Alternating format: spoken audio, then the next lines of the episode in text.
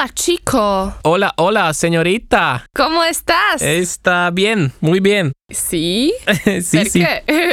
Porque, eh, porque, porque som bol v Paraguay. no tak vítaj naspäť. Dnešný diel bude o tvojom výlete do Paraguaja. Mhm. Nie si veľmi opálený, takže sa ťa chcem No. opýtať, že čo si tam robil, keď nie si opálený. Veľa biznisu. Veľa, Veľa stretnutí. biznisu? Ale nie, aj sme sa kúpkali. No ja som sa vla- vlastne vrátil dnes, aj keď tento diel pôjde možno až o dva týždne von, ale dnes som sa vrátil. Som ešte unavený, ale bol to super. Bol taký týždenný dobrý trip. Trošku aj na slnečku. Chrbát mám opalený, chrbát mám taký spálený. Ale... Lebo inak vyzeráš trochu ako syn majiteľa vápenky. Eh, Hej, hej, to, to tak aj je. Tak vieš, my, my ťažiari, to my sme tak zastrčení tam dole v baniach a Hej, Tam lebo vlastne máš, máš mikinu, keď tak, vieš, že chodíš zahalený stále. áno, áno, že, áno, na ťa- Satošiho v mikine s kapucou. Áno. Presne tak. Proste ja som bol z takých dvoch dôvodov a jeden bol, že som si tam bol vybavovať trvalý pobyt v Paraguaji. Ale Prosím pekne. hýbaj. No, no je to tak. A potom som tam bol skúmať možnosti na ťaženie bitcoinu. Takže to sú Wow. také dve, dve témy, čo som tam bol primárne riešiť. Začnime tou prvou, lebo rozumiem, že vybrať si, že kde mať trvalý pobyt, Piešťany alebo Paraguaj, je mi dosť jasné, že čo by som si vybrala, ale predsa len za Piešťan vychádzajú aj také hviezdy slovenského hiphopu, tak nechápem. Možno, možno bude Eurytmus môj sused niekedy.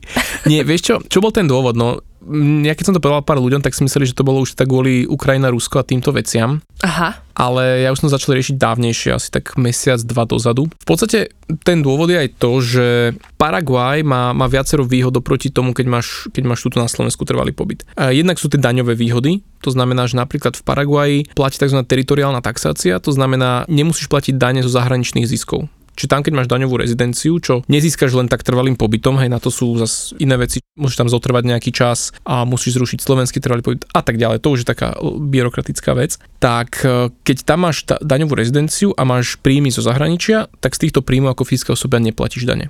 Hmm. Je to legálna vec samozrejme, hej, čiže je to nejaký taký benefit. Plus uh, odpadá ti povinnosť samozrejme platiť tú zdravotnú sociálku, čiže môžeš si platiť zdravotné poistenie globálne a máš väčšiu kvalitu po celom svete a proste môžeš kdekoľvek sa nechať ošetriť, keby náhodou, hej. takže toto boli tie benefity. To sú niektoré teba. z nich. To sú niektoré z nich. Plus napríklad je tam aj to, že odpadáva ti branná povinnosť. Čo aktuálne v tejto situácii pre mňa osobne s mojim nastavením mysle a, a toho, ako, kde chcem žiť a čo chcem robiť je je lepšie, alebo teda nechcem mať povinnosť ísť zomierať, keby bolo treba. O, Hej, takto to nazvem. M- môžeš to trochu rozviť, lebo podľa mňa viacerým naskočilo niekoľko A otáznikov. vieš čo, ide o to, že znova je to pre mňa iba nejaký scenár, ktorý a, nepovažujem za úplne realistický, ale keby niečo, keby náhodou, ja neviem, že Slovensko dostane nejak do konfliktu a, a, a zrazu bude treba ísť bojovať niekam, tak ak máš trvalý pobyt, tak vlastne sa na teba viaže branná povinnosť, že musíš ísť musíš nárukovať proste do armády, hej. Keď trvalý pobyt tu nemáš, tak táto povinnosť na teba nevzťahuje. Mhm. Hej. Takže,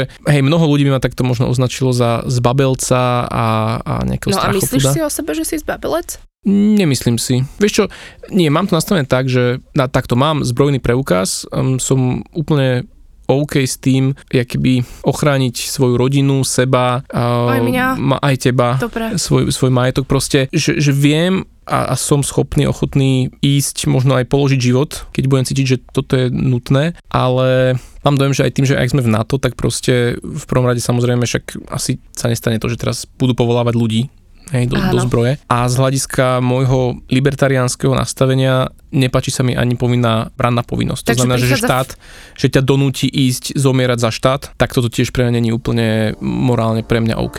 Mhm, takže do toho prichádza nejaká filozofia, uh, Taká životná ktorou, filozof, ktorou áno. žiješ. Áno, áno, áno, presne tak, presne tak. Taký možno z časti anarchizmus versus libertariánske myslenie spolu s takýmito myšlienkami. Jednoducho Bitcoin. Podcast o budúcnosti peňazí, slobode a technológiách. Jednoducho Bitcoin.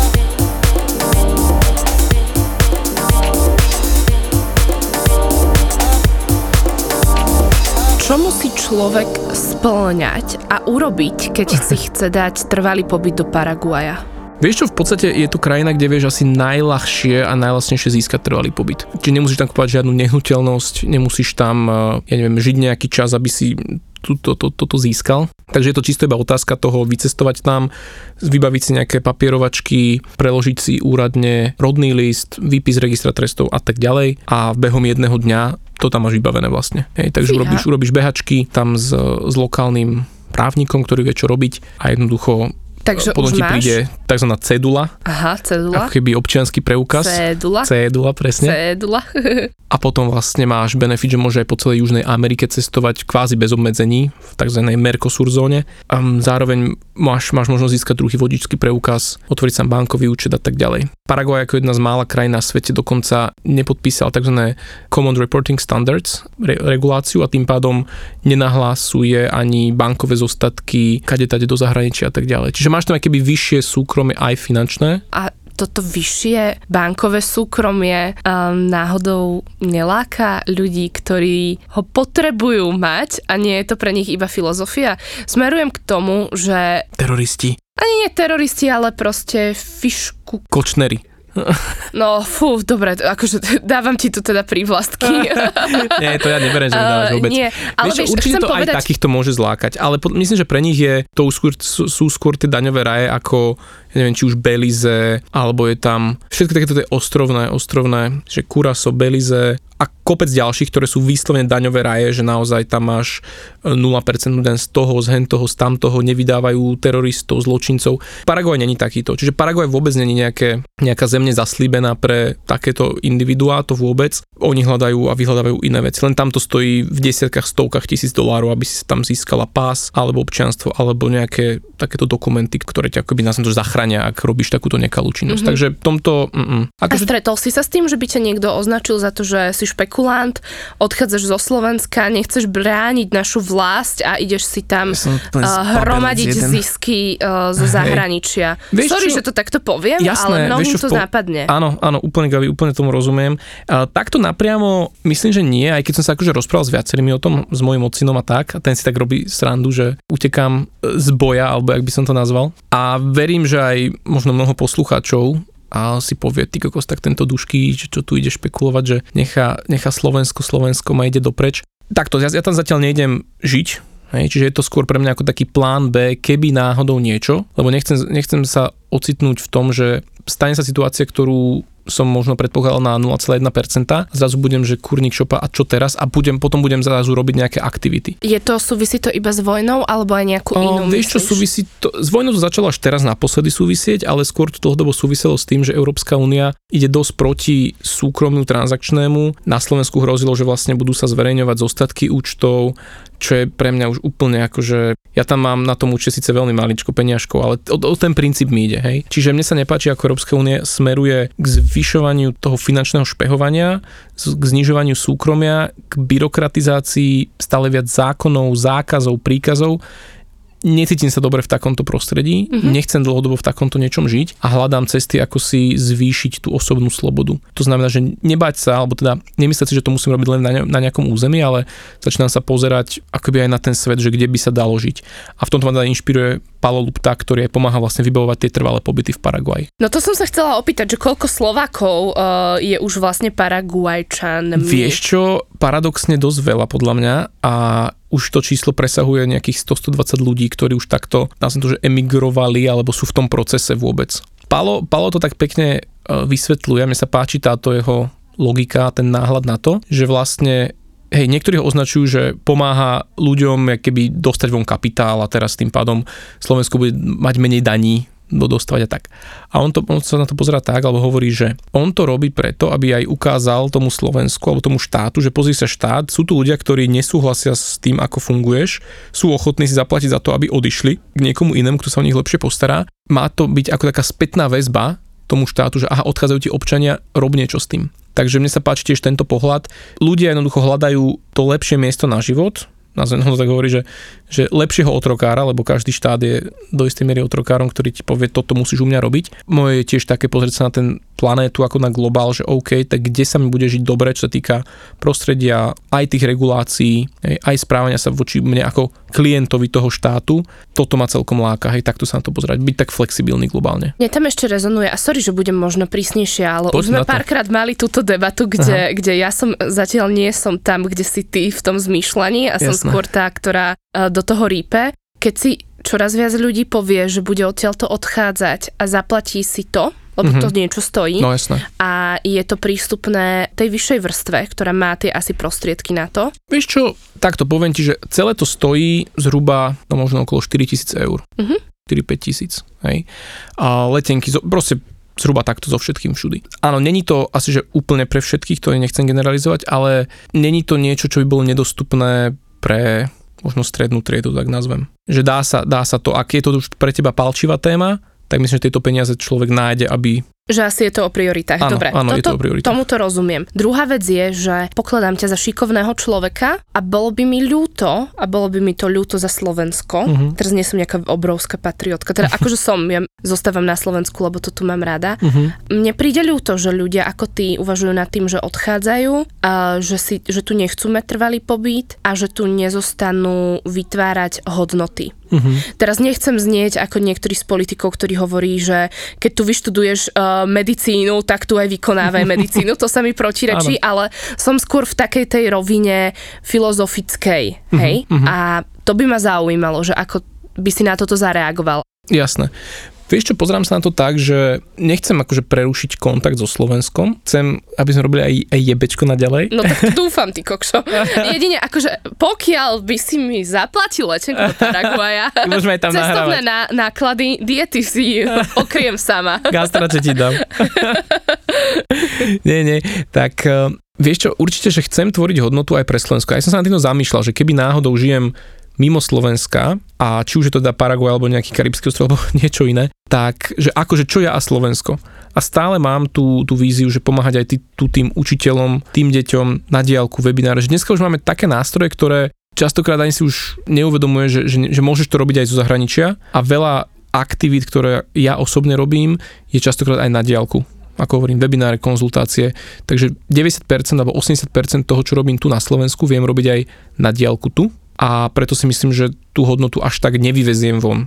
Mm-hmm. Ale samozrejme, áno, nebudem tu platiť uh, za zmrzlinu, nebudem tu platiť za kofolu, nebudem tu platiť za x iných vecí, takže áno, tieto peniažky keby opustia tú krajinu. Čiže z takéhoto hľadiska vidím tam aj, že krajina o niečo príde, ale ja osobne nemám, nie som taký Mocino akože bol z toho taký nešťastný, keď som to povedal, že nie som taký nacionalista v tom, že, že by som potreboval teraz cítiť, že, že Slovensko, že Slovensku musím dávať, hej, že, že ja chcem pomáhať ľuďom, ktorí sú fajn. Beriem to tak ako, že oddelujem, že štát a spoločnosť, hej, Mhm. že mám, mám to nejak tak v hlave, že je mi blízka táto kultúra, mám tu rád ľudí, chcem im pomáhať, ale nemám tam pricapenú tú vlajku, tú hymnu, tú, tú nejakú, že tú národnú hrudu a nejak tú históriu, že štúrovci a toto a, a maďarizácia. To mi není nejaké, nejaké vnútorne blízke, hej. Takže preto možno nemáš taký problém sa na to pozrieť z toho globálneho hľadiska, nemáš taký problém odísť. Máš rád Slovensko?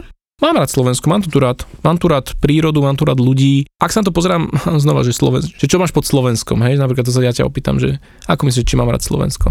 Je to územie vy, vymedzujúce hranicami, takže to by som bola veľmi Dobre, rada, keby že, výchovu. áno, to, hej, že to by som bola veľmi rada, keby že toto Slovensko, ako ho máme, z- z- zostane, Zotrvá, hej. zotrvá Mm. nerozširuje sa, lebo to je tiež veľmi dôležité povedať, že nech sa nerozširuje v zmysle našich hraníc. To, Mhm. ako to je teraz, je to podľa mňa v poriadku. Viem, na čo narážaš, áno. Áno, ale ani neznižuje, hej, akože, že tam máš totiž vždy tie dva protipóly, keď sa mení hranica, tak buď Buď ti ukradnú, alebo... Áno, alebo ty ukradneš. Takže toto by som bola veľmi rada. A pre mňa je to, my sme podľa mňa veľmi raritný štát a teraz to myslím aj v dobrom, aj v zlom, lebo to zo sebou prináša, my sme proste, že v strede Európy malý štátik, ktorý mm-hmm. si za 100 rokov prešiel takými zmenami, že vlastne môže existovať nejaká babička alebo deduško, ktorý zažil druhú svetovú vojnu, mm-hmm. druhú republiku, hent, proste, že mohol ešte ty kokso sa učiť, že po maďarsky. Mhm. A že, že mne to príde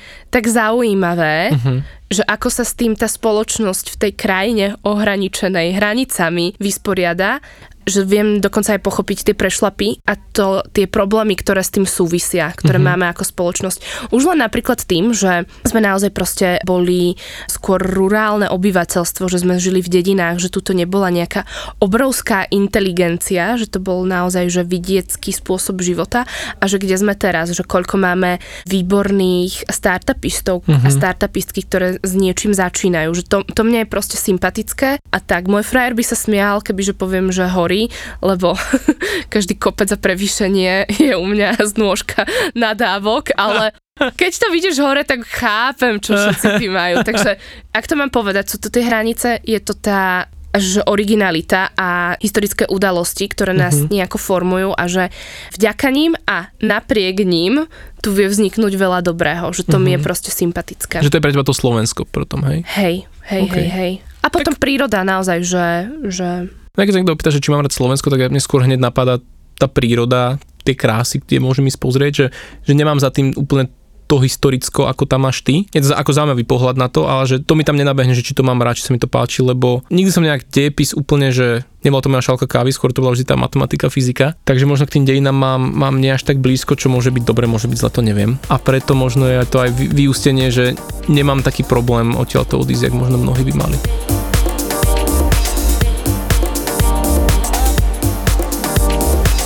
Okrem trvalého pobytu, ty si sa tam bol aj kúpať vo vodnej elektrárni.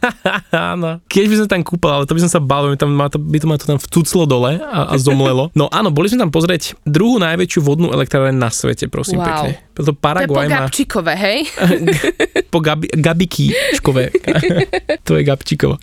Je to po jednej čínskej elektrárni. Ale dlhé roky, od nejakých 80 rokov, keď sa dostavila táto paraguajská, bola najväčšia na svete. Hej, Čína, Čína je myslím, že až posledné 3-4 roky, čo dostávali tú svoju. Je to dosť taký, dokonca to zaradili medzi, medzi ľuďmi vytvorené divy sveta. Je to elektrárne Itaipu, ktorá je vlastne na hraniciach Brazílie a Paraguaja. No je to obrovské, je to neskutočne niečo veľké. Si zober, že výkonovo to má 14 GW, v preklade to je, že 14 jaslovských bohuníc si predstav vedľa seba, taký výkon má tá elektráreň. Hej. Čiže to zásobuje, oni zásobujú, že komplet celý Paraguaj a plus asi 70% myslím, že vyvážajú do Brazílie. Čiže vlastne celý Paraguaj dokáže byť zásobený z tejto jednej elektrárne. Tá pokrýva nejakých 20, necelých 20% svojej výroby vlastne dáva do Paraguaja a všetko ostatné vyváža Brazília alebo Argentína a tak. Čiže vlastne Paraguaj ako myslím, že jediná krajina na svete má 100% elektrickej energie z obnoviteľných zdrojov z tejto mm-hmm. vodnej elektrárne. Mm-hmm. Čo je tiež krásne. No a ja som bol normálne, pre mňa to bol taký silný zážitok to vidieť, proste obrovské, nejaký, že, že steny výšky, ak je 63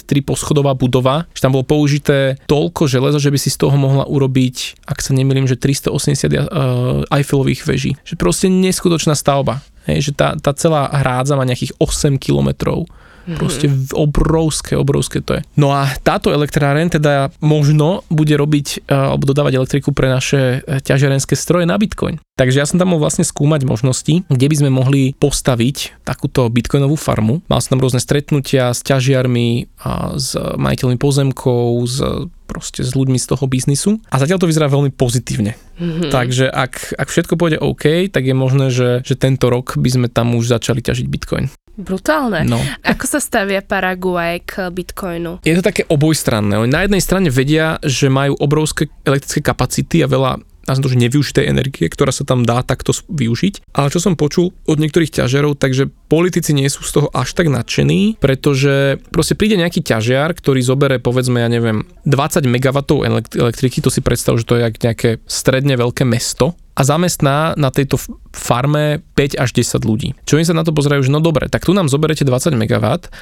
a nevytvoríte žiadne pracovné miesta a dokonca ani neplatíš z toho poriadne dane, lebo ty to vieš ťažiť tak, že majiteľom je paraguajská firma, ale proste majiteľom strojov je zahraničná, čiže vo finále efektívne znova legálne, nemusíš to platiť žiadne dane tam. A tí politici vravia, no tak ne, nepáči sa im to veľmi. Hej? Oni radšej by chceli vidieť, že sa tam postaví nejaký industriálny pár, kde proste zamestnáva stovky ľudí a oni platia potom z toho dane, zvyšuje sa životná úroveň a tak ďalej. Ale už sú iniciatívy, ktoré robia to, že tí ťažiari potom financujú mnohé edukačné projekty a ukazujú vlastne tým politikom, že pozrite sa, že my vďaka tejto ťažbe tu dokážeme učiť ľudí, ako programovať, hej, teraz tam taká krásna iniciatíva a tým pádom vytvárame pracovné miesta, vytvárame vzdelanejšiu spoločnosť a zrazu už tí politici na to pozerajú pozerajú trošku inak. Že vlastne urobia taký medzikrok z toho, že nebuďme tu montážnou dielňou Áno, a ne, také. ne, nezvyšujeme HDP, ale že idú o level vyššie, že Áno. najväčšia, najväčší majetok môžeš mať v vzdelanom človeku. Presne, presne, taký tam tá know-how economy, to nazvem, mm-hmm. lebo že vraj teraz je tam dosť taká tendencia vysekávať lesy, lebo my tam majú strašne veľa lesov krásnych, to je normálne celá zelená krajina, nádherná. A teraz to vysekávajú a stávajú tam, proste robia tam dobytkárne, robia tam proste polnohospodárstvo, robia tam nejaké fabriky a vlastne je celkom možnosť vďaka tomu ťaženiu preskočiť túto časť, ktorá sa robí možno zbytočne a rovno investovať do edukácie na toho vyššieho, vyššieho ránku presne, či už je to programovanie alebo nejaké iné veci. Takže je to zaujímavé, ako je to pre mňa nová vec. Tiež som sa iba tento týždeň o tom tak akoby s tými miestnymi som sa dozvedel, ako to funguje, ale je to, je to fascinujúce, čo, tam, čo sa tam už teraz deje. Že naozaj tam sa stiahuje veľa týchto ťažiarov práve kvôli tomu, lebo je tam veľmi lacná tá energia. Mhm. Tu na Slovensku si zober, že máme okolo domácnosť alebo nejaká fabrika má okolo 16-18 centov na kWh aj so všetkými daňami. Ak máš 13-14 dneska, tak si king, no a tam majú 2-3 centy. Hej, takže je to rádovo proste úplne. A hlavne zelené. A zelená, presne tak. A nemusia to dovážať. A nemusia od dovážať. nejakého iného človeka, ktorý z toho financuje nejaké iné veci. Máme ďalšiu, ďalšiu Som diplomatická, najviac ako dokážem byť.